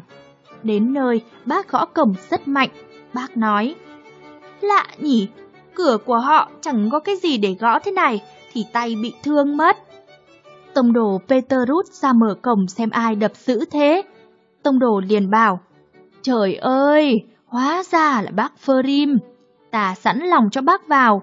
Nhưng ta dặn bác nhá, bỏ thói cũ đi, lên đây rồi đừng cái gì cũng chê, nếu không là tất vạ vào thân đấy. Bác Ferim đáp, Tông đồ không cần dặn đâu, tôi biết phải làm thế nào rồi. Và lại ở đây, ơn trời, mọi sự đều hoàn hảo. Có giống ở dưới trần đâu, chê chỗ nào được. Bác qua cổng, leo lên leo xuống, qua những khoảng không rất rộng của nhà thờ. Bác ngó quanh, hết nhìn bên trái lại bên phải. Chốc chốc lại lắc đầu hoặc lẩm bẩm trong miệng. Giữa lúc ấy, có hai vị thiên thần khiêng một cái xà. Cái xà rất dài, nhưng các thần lại không đi dọc theo thân xà, mà cứ đi ngang. Bác Phrim nghĩ thầm, ai mà lại ngốc thế kia? Thế nhưng bác không nói ra, mà chỉ tự nhủ, rốt cuộc thì cũng thế thôi, đi ngang hay đi dọc thì cũng chỉ cắt là đi được. Mà mình có thấy họ chạm vào cái gì đâu. Lúc sau, bác lại gặp hai vị thiên thần đang ngồi bên suối, đường múc nước đổ vào thùng. Bác nhìn kỹ, thấy thùng có lỗ giò, nước tháo ra bốn phía, các thần đừng làm mưa tưới xuống trần. Bác định nói, toàn là vô dụng. Thế nhưng may sao, bác lại kìm được ngay và nghĩ, biết đâu chỉ để chơi vui thế thôi. Đã gọi là tiêu khiển thì còn phân biệt gì việc có ích với việc vô ích nữa. Cả chăng ở tiên cảnh này, Như mình đã thấy, người nào mà chẳng dỗi dãi. Bác đi quãng nữa, lại gặp cỗ xe đường mắc dưới hố. Bác bảo người đánh xe, có gì lạ đâu, ai bảo chờ nặng quá. Cái gì ở trên ấy thế? Người ấy đáp, toàn những điều nguyện sùng đạo cả. Nguyện mãi rồi mà vẫn chưa được vào con đường chính. Nhưng cũng may là tôi đã đẩy nổi cỗ xe này tới đây, chắc không ai nỡ để tôi mắc kẹt đâu. Quả là có vị thiên thần dắt hai con ngựa đến động vào xe. Bác Phrim nghĩ thầm, được lắm, nhưng chỉ có hai con ngựa thì kéo sao nổi cái xe ra, ít nhất cũng phải có bốn con chứ. Một thiên thần khác lại đến, cũng dắt theo hai ngựa, nhưng lại không đóng nó trước xe mà đóng vào sau xe. Bác Ferim không nhịn được nữa, bác hét lên. Cái tên lù đù kia, kể từ buổi khai thiên lập địa, có ai kéo xe như thế đâu. Thế mà lũ kiêu căng xuẩn ngốc lại cứ cho mình là cũng biết gì hơn người. Bác còn định nói nữa, nhưng một vị nhà trời đã kịp túm lấy gáy bác, quẳng một cái rõ mạnh ra tận cổng. Đến khi ra ngoài rồi, bác vẫn ngoái cổ dòm lại, thấy bốn con ngựa có cánh đường nhấc bổng cỗ xe bay lên. Vừa khi ấy, bác tỉnh mộng và tự nhủ. Đương nhiên trên thiên đàng ít nhiều cái khác dưới trần, vì thế có thể bỏ qua một số điều. Nhưng ai mà yên tâm đứng nhìn họ đóng ngựa vào cả đằng trước lẫn đằng sau xe được. Cũng đương nhiên là mấy con ngựa có cánh đấy, nhưng ai dám chắc điều ấy. Mà sao ngựa đã sẵn bốn vó mà chạy được rồi, chắp thêm hai cánh làm gì nữa. Thôi, nhưng mình phải dậy thôi, kẻo ngoài kia chúng nó lại làm lung tung bây giờ. Cũng may là mình vẫn chưa chết thật. Ngày xưa ngày xưa, có một tòa lâu đài tuyệt đẹp trên vùng đất xa thật là xa. Trong tòa lâu đài tráng lệ này, có một hoàng hậu xinh đẹp tuyệt trần. Hoàng hậu chỉ mong ước một điều là có một cô công chúa xinh đẹp. Một ngày đông lạnh giá, khi hoàng hậu đang bày vá cạnh cửa sổ, thì bất chợt bị kim đâm vào tay. Ngay lập tức bà lao máu bằng một miếng bông và lúc đó bà đã ao ước. Ước gì ta có một cô công chúa, da trắng như tuyết, mắt sáng hơn viên ngọc sáng nhất và đôi môi màu đỏ anh đào và một trái tim đầy niềm vui và hạnh phúc. Và một ngày nọ, mong ước của vị hoàng hậu tốt bụng cũng thành hiện thực. Bà sinh được một công chúa xinh đẹp và đặt tên cho công chúa là Bạch Tuyết.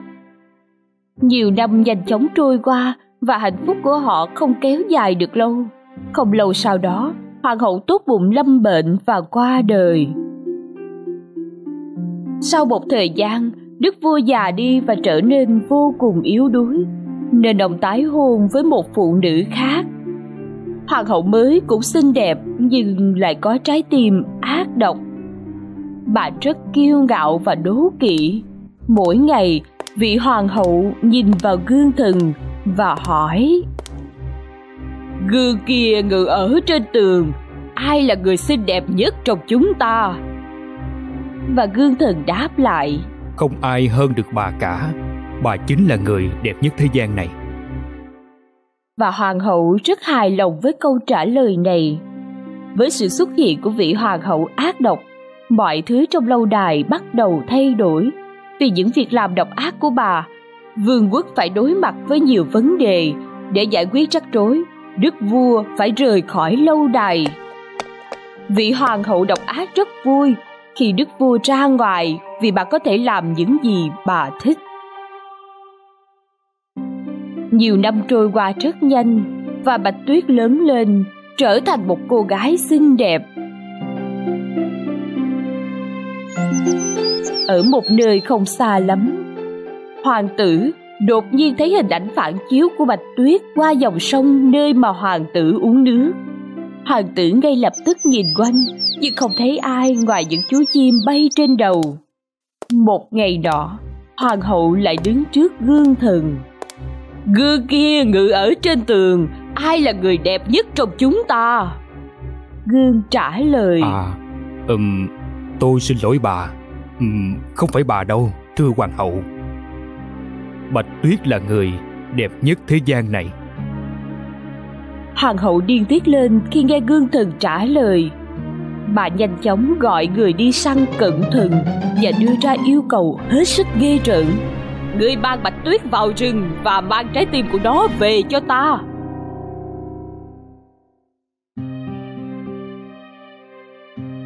Mấy tên lính dẫn bạch tuyết đến gặp hoàng hậu. À, chào con bạch tuyết, ta nghĩ chắc là con buồn khi ở mãi trong lâu đài hãy ra ngoài hít thở không khí trong lành ở trong rừng nhé đừng lo lắng gì hết người thợ săn dẫn bạch tuyết vào sâu trong rừng. Hắn phải làm theo lời hoàng hậu.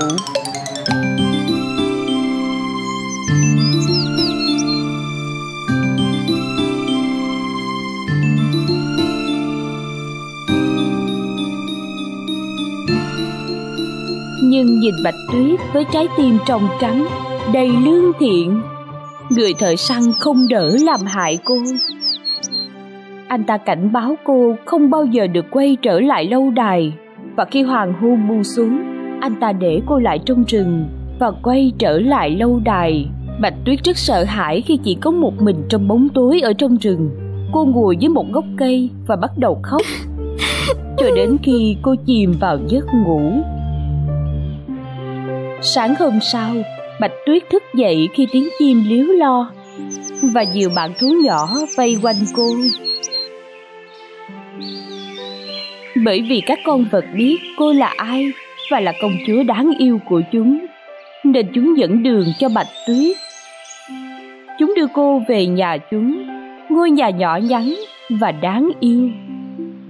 Một chút ngập ngừng, Bạch Tuyết mở cửa mọi thứ trong nhà đều nhỏ xíu và rất lộn xộn. Bạch Tuyết không biết nhà của ai, nhưng cô không còn nơi nào để đi. Cô quyết định dọn dẹp mọi thứ. Sau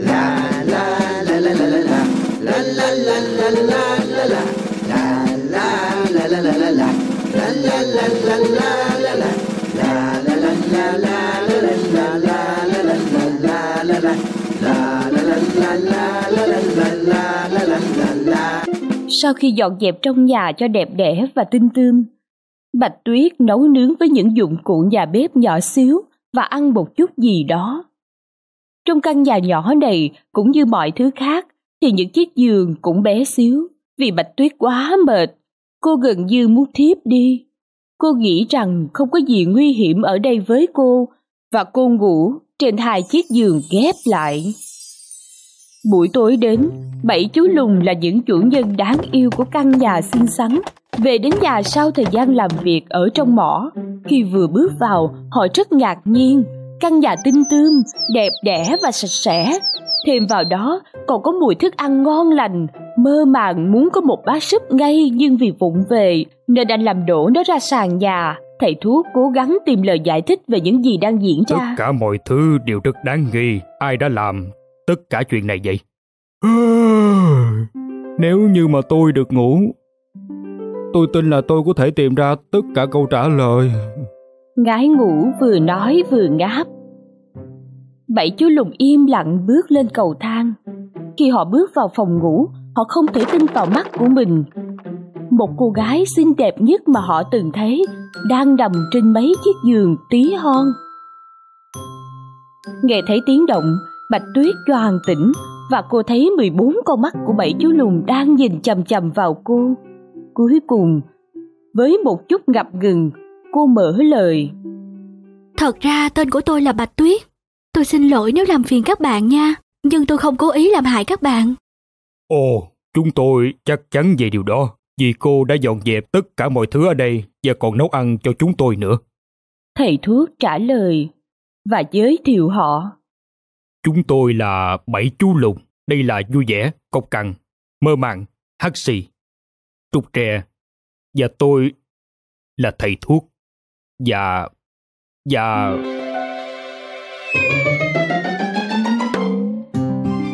Đằng kia là ngai ngủ.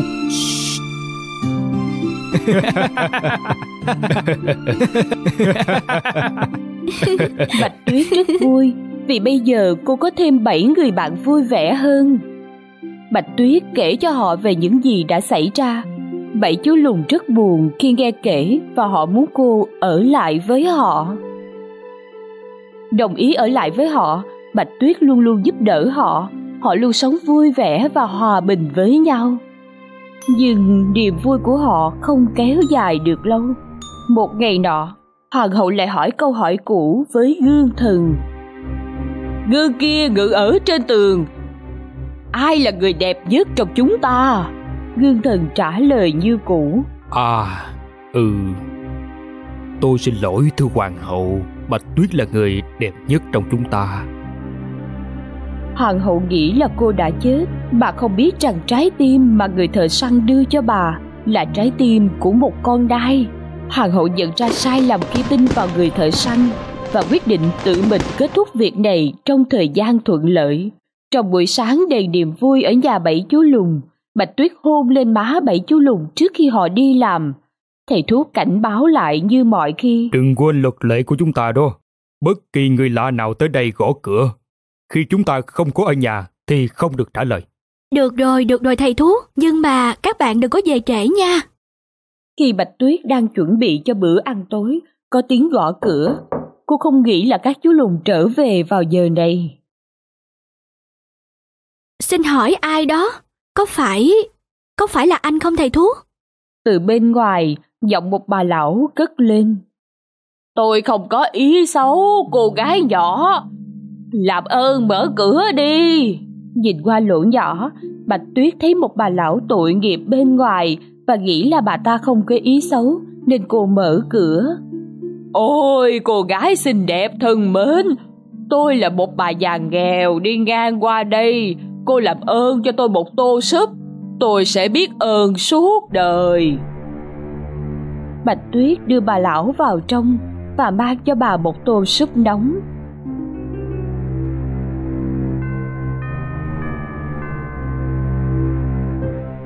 Cảm ơn cô nha cô gái. Ờ, tôi không có tiền, nhưng tôi à, có một quả táo đỏ tươi ngon nhất dành cho cô. Ờ, ờ, chỉ cắn một miếng thôi là đã ngon tuyệt trần. Bạch Tuyết tò mò nên cắn một miếng táo. Và ngay lập tức cô ngất đi và té xuống sàn nhà. Bà lão không ai khác, chính là mụ hoàng hậu cải trang. Và quả táo ngon tuyệt trần nhưng đầy chất độc. Chỉ cắn một miếng là đủ đưa Bạch Tuyết vào một giấc ngủ mà không bao giờ có thể tỉnh dậy.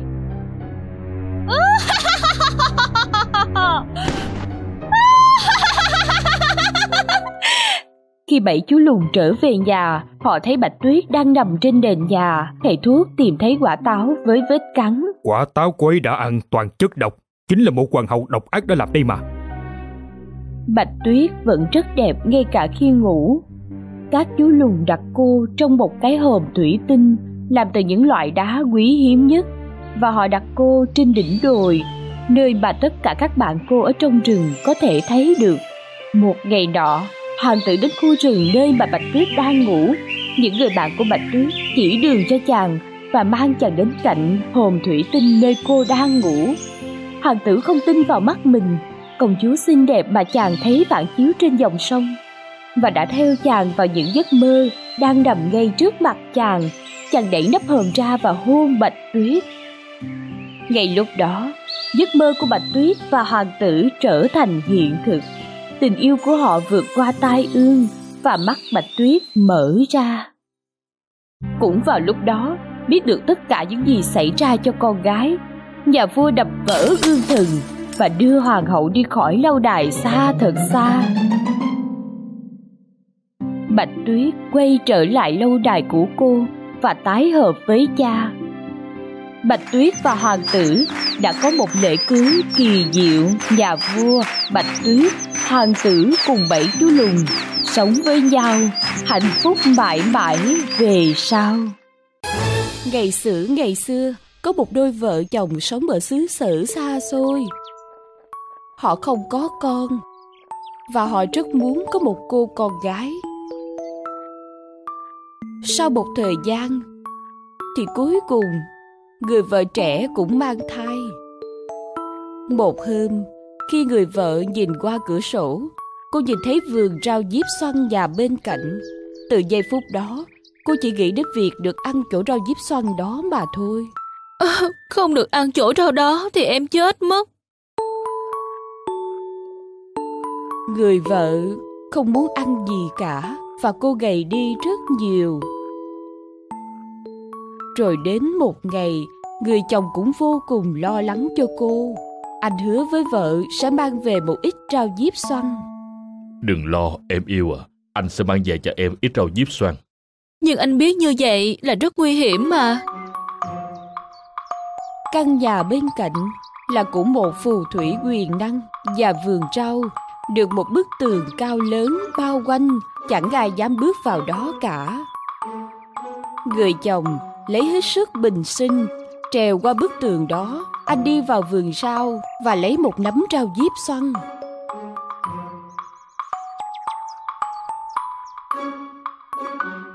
Người vợ vui vẻ ăn chỗ rau diếp xong đó và cô cảm thấy khá hơn nhiều. Nhưng không bay, một nắm rau vẫn không đủ.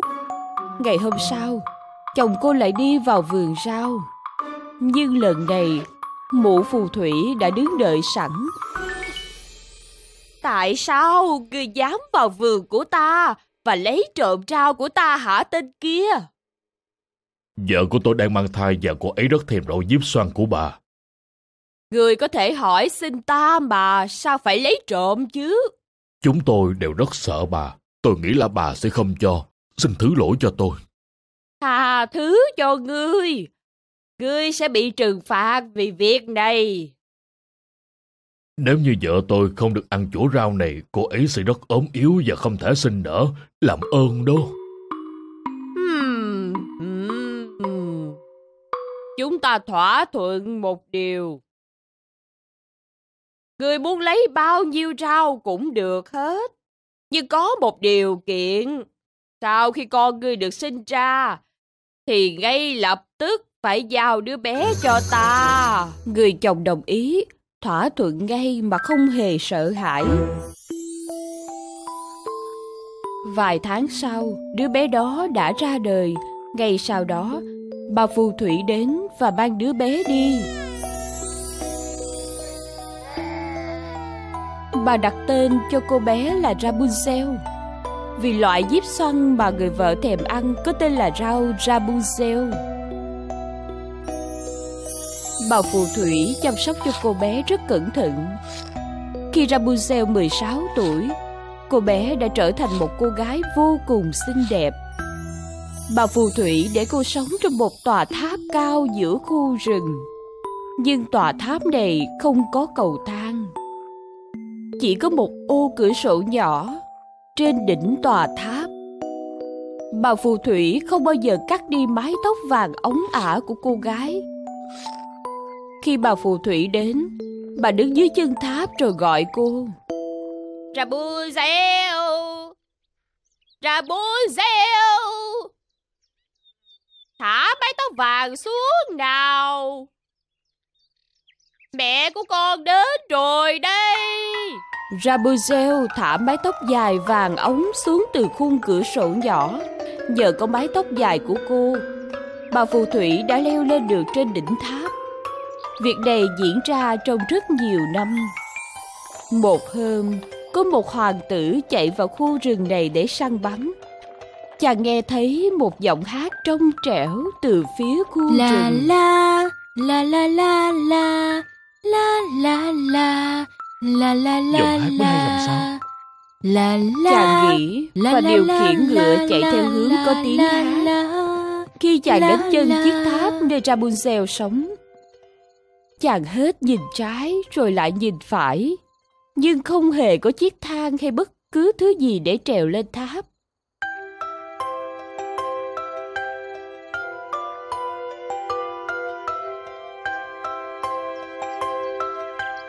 Như bị giọng hát đó thôi miên, ngày nào chàng hoàng tử cũng đến dưới chân tháp, nhưng không thể tìm ra cách để trèo lên tháp. Một đêm, chàng lại đến chân tháp một lần nữa. Chàng thấy một bà phù thủy tiến đến đứng chờ ở chân tháp. Rapunzel! Rapunzel! Thả mái tóc vàng xuống nào Mẹ của con đến rồi đây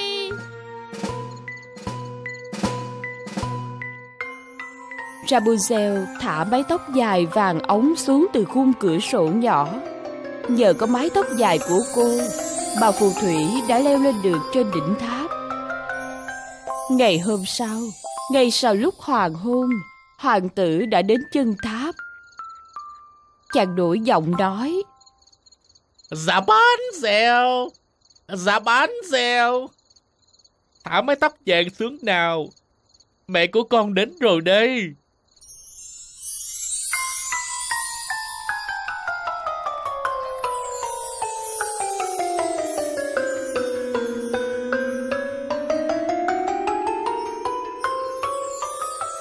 Lần đầu tiên, khi nhìn thấy một người khác không phải là mẹ của mình thì Rapunzel có đôi phần rất sợ hãi. Chàng không phải là mẹ ta, tại sao chàng lại lên đây vậy? Nàng đừng có sợ ta không có hại nàng đâu. Ta nghe thấy giọng hát của nàng và đã yêu giọng hát đó. Ta chỉ muốn đến đây để biết giọng hát đó là của ai thôi. Rapunzel rất thích điều chàng hoàng tử nói và không thấy sợ hãi nữa. Trong một thời gian, mọi việc vẫn suôn sẻ và bà phù thủy không nhận ra điều gì hết. Cuối cùng một ngày, hoàng tử hỏi cưới Rapunzel. Hỡi cô nàng xinh đẹp, hãy làm vợ ta nhé. Rapunzel vui vẻ nhận lời cầu hôn của chàng hoàng tử đẹp trai.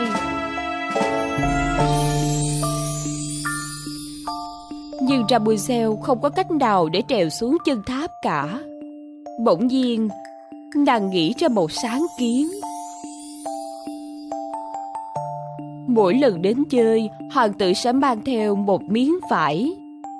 Rapunzel buộc những miếng vải lại với nhau để làm một chiếc dây thừng. Nhưng một ngày, Rapunzel đã phạm phải một sai lầm lớn. Nàng vô tình buộc miệng ra vài lời. Mẹ ơi, hoàng tử dùng tóc của con, leo lên nhanh hơn mẹ luôn đó. Hoàng tử đâu? Ờ... Hoàng tử đâu? Lúc đó, bà phù thủy nhận ra có chuyện khả nghi và bắt đầu la mắng cô gái. Tại sao con dám phản bội mẹ? Mẹ chỉ cố bảo vệ con khỏi thế giới đáng sợ ngoài kia thôi. Vì không khống chế được cơn giận, bà phù thủy đột nhiên cắt đi mái tóc vàng của Rapunzel.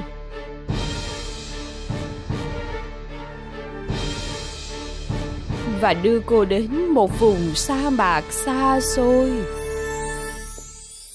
Đêm hôm đó, bà phù thủy ở lại trên tháp và chờ hoàng tử đến.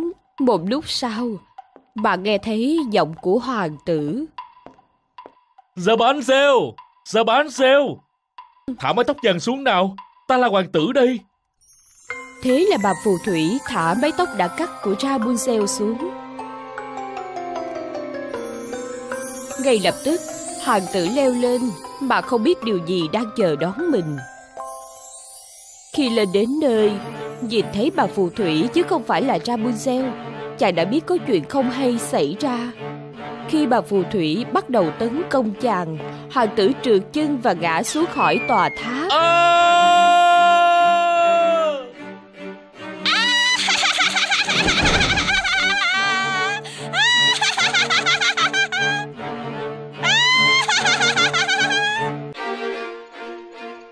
Nhờ những bụi cây bên dưới, chàng hoàng tử vẫn sống sót. Nhưng những chiếc gai đã đâm vào mắt chàng, khiến chàng không thể nhìn thấy gì nữa. Chàng hoàng tử cứ tiếp tục đi quanh khu rừng, vừa khóc vừa đi tìm đàn Rapunzel. Chàng đã ăn lá cây và quả rừng tìm được trong rừng để tiếp tục đi. Chàng đi rất xa, cuối cùng cũng đến được sa mạc nơi Rapunzel sống. Và rồi một điều bất ngờ đã xảy la, đến. La, la, Chàng la, nghe la, thấy một la, giọng hát. La la la. Chàng la, nhận la, ra chủ nhân của giọng hát đó la, đang ở la, phía trước. Đây là giọng hát của Rapunzel. La la la la. Chàng tiếp tục La, đi theo hướng của giọng hát. Chàng vừa đi vừa hét lớn lên. Rapunzel! Rapunzel! Rapunzel! Rapunzel cũng nhận ra giọng nói của hoàng tử. Hoàng tử của ta! Nàng chạy về phía chàng. Hoàng tử của ta! Cuối cùng họ đã tìm được nhau. Khi nhìn thấy chàng, Rapunzel ôm lấy chàng và bật khóc vì hạnh phúc. Nước mắt của Rapunzel làm ướt mắt của hoàng tử. Và thật bất ngờ, phép màu đã xảy ra. Cuối cùng thì mắt của hoàng tử đã mở được. Chàng lại nhìn thấy một lần nữa. Nhìn thấy điều này, Rapunzel rất hạnh phúc.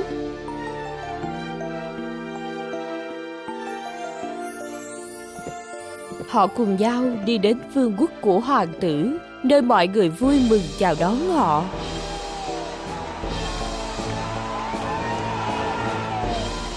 Và họ sống hạnh phúc bên nhau mãi mãi.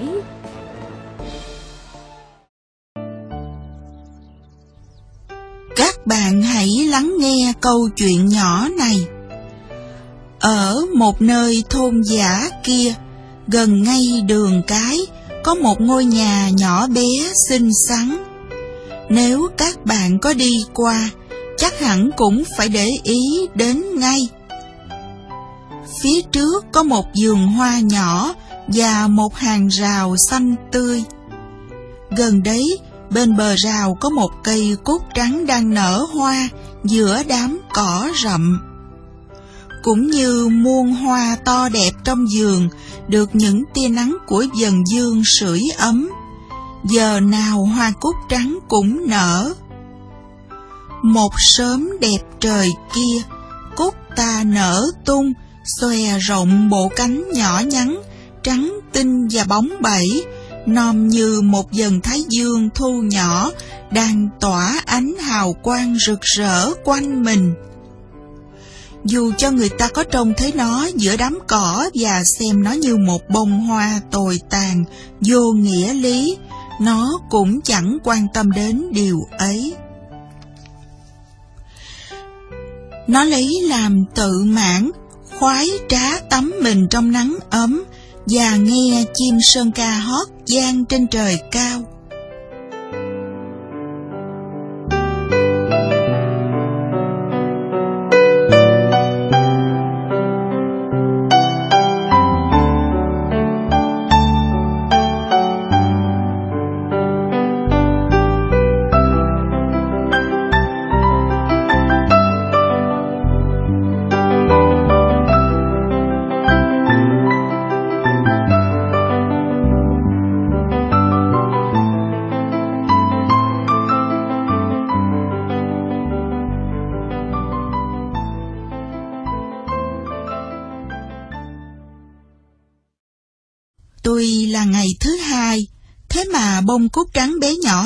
Cũng vui sướng như ngày Chủ nhật. Trong khi trẻ con ngồi học bài trên ghế nhà trường, thì nó ngồi trên cái cuốn xanh xanh của nó. Qua vẻ đẹp của thiên nhiên, nó học được rằng Thượng Đế rất nhân đức, và hình như tất cả những điều nó lặng lẽ cảm thấy chim sơn ca bé nhỏ kia đã diễn đạt lên đầy đủ bằng giọng hót vui tươi. Cũng vì vậy mà nó nhìn chim sơn ca sung sướng, đang ca hát bay lượn với một vẻ như kính trọng, nhưng không một mảy may tỏ ra mong muốn làm được như chim. Nó nghĩ thầm, ta được nhìn, được nghe, nắng sưởi ấm ta, gió ôm ấp ta, thế là đủ. Ôi chao, nếu còn than phiền thì thật là sai lầm. Phía trong hàng rào có vô số là hoa mọc thẳng đuổng và kiêu kỳ. Càng không có hương, chúng càng dương cành vênh váo. Thược dược ráng sức phồng lên để tỏ ra to hơn hoa hồng. Nhưng hoa hồng đâu có đáng quý gì to hay nhỏ. Hoa uất kim hương rạng rỡ, màu sắc đẹp đẽ, vênh vang một cách kiêu kỳ. Chúng chẳng thèm đói nhìn bông cúc trắng bé tí, trong khi bông hoa nhỏ tội nghiệp ngắm nghía chúng mà nói rằng các chị ấy sang trọng, đẹp đẽ biết bao, chắc hẳn chàng chim kỳ diệu kia thế nào cũng đến thăm. Ơn trời, thế nào ta cũng được xem cái cảnh tượng ngoạn mục ấy. Và ngay lúc ấy, chim sơn ca không bay về phía thượng dược và uất kim hương, mà lại xà xuống bãi cỏ, đến gần bông cúc trắng tội nghiệp. Lúc này vui mừng đến kinh hoàng, chẳng còn biết nghĩ ra làm sao nữa. Con chim non bèn nhảy nhót quanh bông cúc trắng mà nói rằng Sao cỏ lại êm đến thế nhỉ? Ôi, bông hoa xinh xắn có trái tim vàng, khoác áo dài bạc đáng yêu quá. Nỗi vui sướng của bông hoa bé nhỏ không bút nào tả xiết. Chim hôn hoa, hót cho hoa nghe, rồi mới bay về bầu trời xanh thẳm. Gần nửa giờ sau, hoa còn chưa hết cảm động. Phần thì thẹn thò, phần thì vui mừng ngây ngất tận đáy lòng, nó nhìn tất cả những hoa khác trong giường. Được một kích dinh dự của cúc trắng, chúng phải cảm thông niềm vui sướng của nó mới phải. Nhưng lũ uất kim hương lại càng thẳng đuổng ra hơn trước, vẻ mặt đỏ ửng và nhọn hoắt của chúng tỏ vẻ hờn giận. Bọn thực dược thì sưng xỉa mặt mày. Cũng may cho bông cúc trắng đáng thương, chứ như chúng mà biết nói, thì thế nào chúng cũng chẳng thở ra biết bao nhiêu lời chướng tai. Bông hoa bé nhỏ biết vậy nên cũng đâm buồn vì thái độ hằng học của chúng. Lát sau, một cô gái tay cầm con dao to, sắc và sáng loáng, vào giường đến gần khóm uất kim hương rồi cắt lấy từng bông một. Bông cúc bé nhỏ thở dài. Tội nghiệp, rõ thật là khủng khiếp. Thôi, thế là xong đời các chị uất kim hương. Rồi trong khi cô gái mang bó uất kim hương đi, Cúc trắng lấy làm vui mừng vì chỉ là một bông hoa bé nhỏ, tồi tàn, mọc giữa đám cỏ nội. Thấu hiểu lòng nhân từ của Thượng Đế, tràn ngập lòng biết ơn người. Đến chiều tà, nó khép cánh, ngủ thiếp đi. Suốt đêm mơ thấy dần thái dương và chim sơn ca. Sáng hôm sau, khi hoa cúc trắng lại xòe cánh đón không khí và ánh sáng, nó nhận ra ngay tiếng chim sơn ca đang hót, nhưng bằng một giọng rất buồn thảm. Sơn ca buồn là phải lắm, vì người ta đã bắt được nó và nhốt nó vào trong một chiếc lồng treo trên cánh cửa sổ. Chim cất tiếng hót ca ngợi cuộc sống tự do đầy hạnh phúc. Vẻ đẹp của những cánh đồng xanh tươi và những cuộc du ngoạn của nó hồi trước trên những khoảng trời cao. Bông cúc trắng muốn đến cứu chim lắm, nhưng biết làm sao được. Đó là một chuyện khó. Lòng trắc ẩn của nó đối với con chim đáng thương bị cầm tù, làm cho nó quên hẳn cảnh đẹp xung quanh, quên ánh nắng ấm áp và ngay cả những cánh hoa màu trắng chói lọi của chính mình. Chẳng bao lâu sau có hai cậu bé đi vào giường. Cậu lớn tuổi hơn cầm một con dao sắc, giống như con dao của cô gái đã cắt út kim hương. Cúc trắng thấy họ đi về phía mình, không hiểu họ định làm gì mình. Ta có thể cắt đám cỏ tốt này, đem về cho chim sơn ca. Một cậu nói, rồi bắt đầu rạch một khoanh vuông quanh gốc cây cúc trắng. Cậu kia bàn, nhổ cái hoa đi. Nghe thấy vậy, cúc trắng rung lên sợ hãi.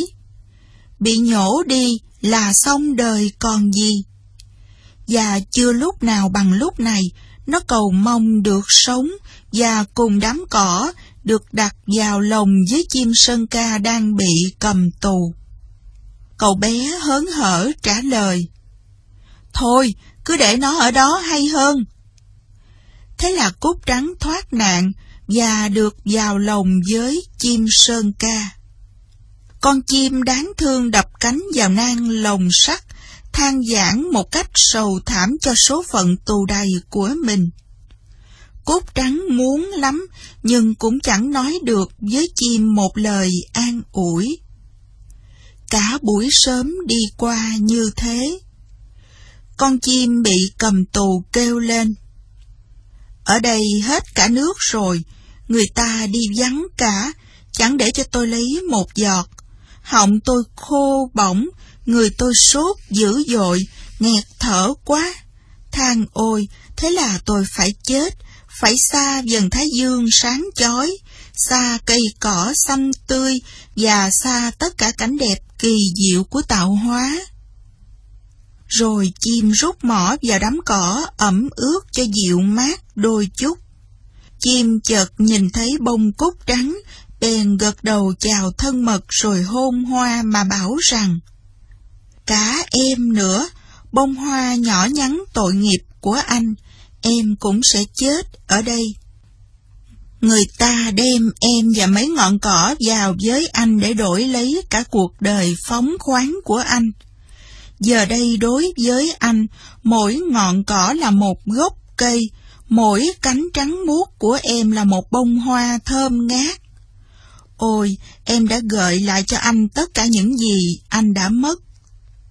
Không nhúc nhích được, Cúc Trắng nghĩ thầm. Giá mình an ủi được anh ấy nhỉ? Thế nhưng hương thơm của nó tỏa ra ngào ngạt khác hẳn mọi khi. Chim sơn ca biết vậy nên, mặc dù héo hon vì cơn khát dữ dội, phải giặt hết ngọn cỏ này đến ngọn cỏ khác, nhưng nó vẫn gìn giữ, không chạm đến bông hoa. Tối rồi, mà cũng chẳng ai đem về cho con chim sơn ca khốn khổ lấy một giọt nước. Thế là nó xả đôi cánh đẹp, dãy dãy, giật giật và hót lên một bài buồn thảm. Cái đầu nhỏ nhắn của chim ngã về phía hoa. Con tim tan nát vì khát và đau đớn của chim ngừng đập. Trước cảnh tượng đau thương ấy, bông cúc trắng nhỏ bé, cũng như đêm trước, chẳng thể nào khép cánh ngủ nổi. ốm đau, thương xót, cúc lả xuống đất. Sáng hôm sau, các cậu bé lại đến, thấy chim đã chết. Các cậu nhỏ lệ xót thương và đào hố chôn chim. Xác chim được đặt vào một chiếc hộp đẹp màu đỏ và được chôn cất hết sức long trọng. Rồi các cậu lại đem rắc cánh hoa hồng lên trên nấm mộ. Tội nghiệp cho chim, khi chim còn sống và ca hát, người ta đã quên để mặc nó chết vì đói và khát trong lòng. Chết rồi, người ta mới khóc thương ban cho những nghi lễ đầy vinh dự. Mảnh cỏ cùng bông cúc trắng bị người ta quẳng lẫn vào đám bụi ngoài đường cái.